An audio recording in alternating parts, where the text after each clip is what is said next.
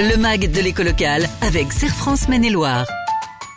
Serre France, entreprendre ensemble. Bonjour et bienvenue sur Oxygène pour un nouveau rendez-vous du MAG de l'éco local avec le Serre France Maine-et-Loire. J'accueille son directeur général, Michel Besançon. Bonjour. Bonjour Laurent. Alors Michel, on démarre l'année avec euh, un petit point sur les perspectives économiques 2023. Oui, une question euh, bah, qui est importante, mais qui est difficile, euh, pour laquelle il est difficile de répondre, hein, puisque si on avait posé la même question en 2022, début 2022, il est probable que bon nombre de choses n'auraient pas été forcément bien prévues.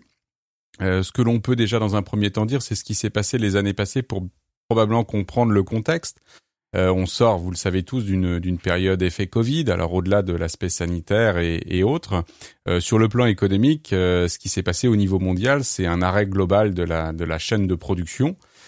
puis ensuite, tout simplement, un abondement des économies par le système public, et on a pu maintenir une partie des activités grâce à cela. Donc les aides euh, et la, on va dire la, finance a pu permettre cela, sauf que bah, les chaînes de production se sont quand même malgré tout arrêtées. Et au moment où euh, l'activité réelle a reprise, eh bien il y a eu un rebond euh, très important. Et ce rebond doublé, on va dire, d'une rupture de chaîne a entraîné quelque part un effet croisé d'une d'une offre qui s'est tout simplement euh, agrandi et puis d'une d'une demande qui s'est agrandie et d'une offre qui n'était qui était beaucoup plus réduite. Mm. Donc on a eu un effet, on va dire croissance sur les prix et cette croissance sur les prix euh, a entraîné l'inflation que l'on connaît depuis maintenant à peu près 12 mois. Donc euh, qu'est-ce qui va se passer concrètement en, en 2023, euh, eh bien, on va devoir sûrement euh, agir sur euh, sur ces aspects-là. On, prend souvent l'exemple hein, pour, il y a un petit peu des problèmes potentiellement au niveau des approvisionnements stations services en ce moment, mais on sait par exemple, on retrouve ce même effet-là que je viens de vous présenter, c'est que quand on annonce un problème, les gens vont à la station service euh, on consomme, de ce que j'en comprends, à peu près euh, deux à trois semaines de ce qu'on consomme normalement. Ça fait un phénomène de rupture. Et puis ça entraîne, on va dire, les, les, les, situations que l'on connaît. Bah là, on a connu ça à l'échelle de l'économie mondiale. Et donc en 2023, on va être dans une phase de régulation. Voilà. Donc euh... ça veut dire aussi que le monde évolue et que on a du mal aussi à, à, pouvoir prévoir ce qui peut se passer. Voilà, il y a donc les phénomènes que l'on avait l'habitude de pouvoir prévoir et donc ce que l'on prévoit concrètement, euh, c'est que l'inflation va demeurer en fait de manière significative. Il va y avoir ce qu'on appelle le deuxième tour de l'inflation. Il y a les deuxièmes tours d'élection, puis il y a les deuxièmes tours de l'inflation. Parce qu'en fait, face à cette situation, six mois après, huit mois après, les entreprises ont impacté notamment au niveau des salaires, des augmentations de, revenus euh, qui sont très variables hein, entre les, entreprises, mais euh, une augmentation des salaires. Qui dit augmentation des salaires, augmentation du prix de revient d'une manière générale des choses et en conséquence de nouveau réélévation de euh, des prix.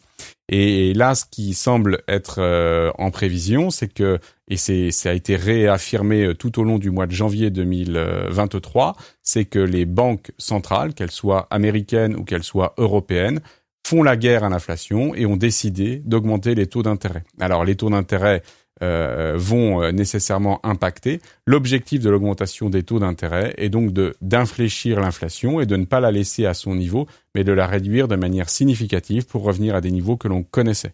Donc en 2023, on va avoir un phénomène de lutte contre l'inflation par la, la, la, logique des taux et donc en conséquence un impact sur l'économie dont on peut sur lequel on peut un petit peu plus détailler. Est-ce que c'est une bonne nouvelle cette euh, hausse des taux? Cette hausse des taux, euh, j'ai envie de dire, si on est épargnant, on peut considérer que, euh, évidemment, quand on a une inflation à 5% et qu'on a des taux d'intérêt de placement à 1, 2 ou 3%, eh bien, on a son, son épargne qui s'érode. Mmh. C'est pour ça, d'ailleurs, que les économies et les banques centrales vont lutter contre l'inflation. C'est que, globalement, l'épargne est en danger par cet effet inflationniste.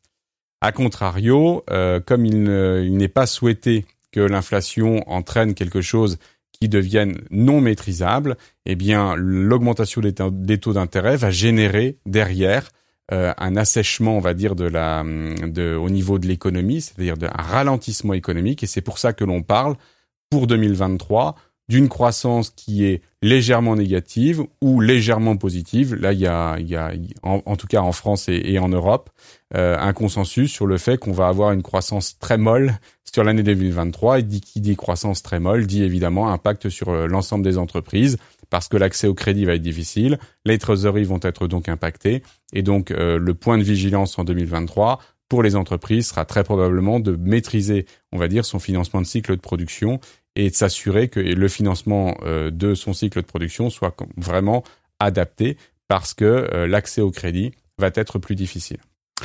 Tout cela, on en parle ensemble le 2 mars. Oui, euh, Serre France réalise un, un événement euh, particulier pour l'ensemble de ses 5000 adhérents au Centre des Congrès à Angers avec un, un invité de renom en, la présence de François Langlais qui nous exposera bien mieux que moi, évidemment, pendant trois quarts d'heure, une heure, le 2 mars, euh, tous les enjeux, évidemment euh, d'ordre local, mais aussi d'ordre international, pour pouvoir euh, justement mesurer un petit peu ce qui va se passer en 2023. Un rendez-vous très intéressant à noter donc ce 2 mars prochain à Angers. Merci beaucoup Michel. Merci Laurent. Et à la semaine prochaine pour un nouveau rendez-vous du MAC de l'économie locale avec le CERF France Maine-et-Loire.